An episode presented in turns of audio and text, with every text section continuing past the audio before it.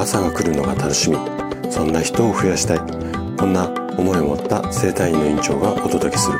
大人の健康教室。おはようございます。高田です。皆さんどんな朝をお迎えですか？今朝もね元気で心地よいそんな朝だったら嬉しいです。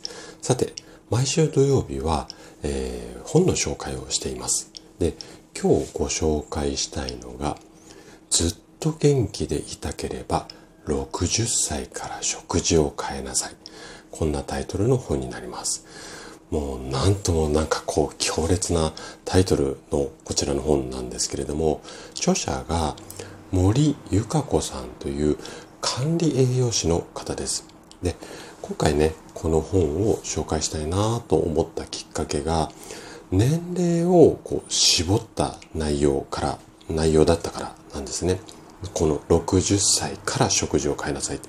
なんともこう狭いセグメントでしっかり書き込まれてるんじゃないのかなって、このタイトルに惹かれて、まあ、手に取ったっていうところもあるんですが、一般的なこの食事とか健康の本っていうのは、幅広いこう年齢層の方に向けた内容のものっていうのが多いです。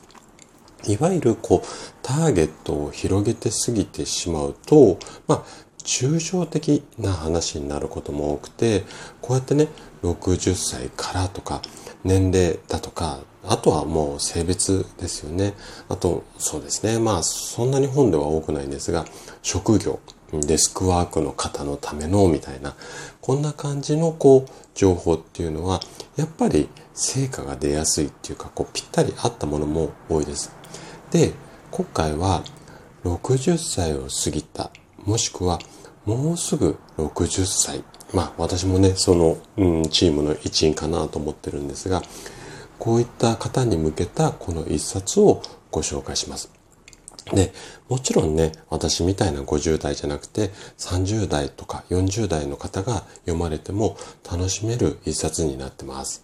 で、初めにの部分にもね、あの、この本の特徴がわかりやすく、こんな感じで紹介されています。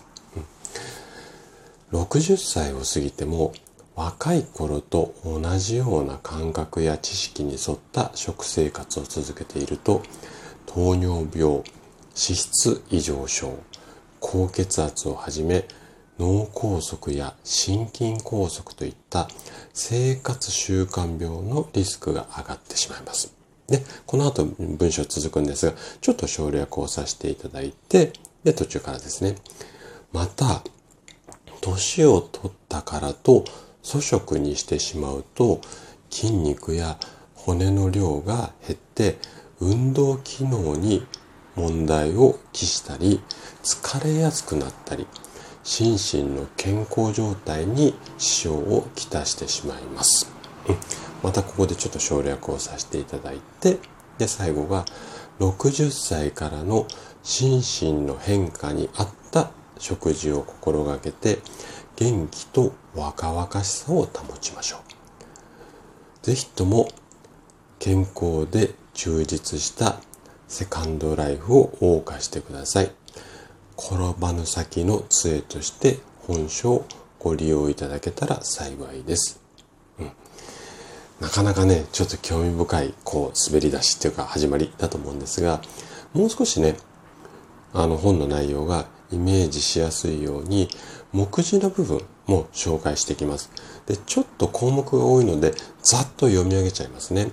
まず、年齢による体の変化に合わせた食べ方。あ、ごめんなさい。体の変化に食べ方を合わせるですね。年齢による体の変化に食べ方を合わせる。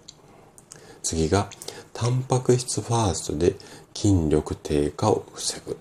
これはね、60歳ならではの、まあ、内容かなと思います。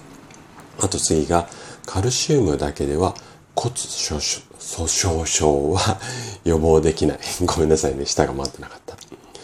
で、次が、脳の健康を守って認知症リスクを下げる食べ方。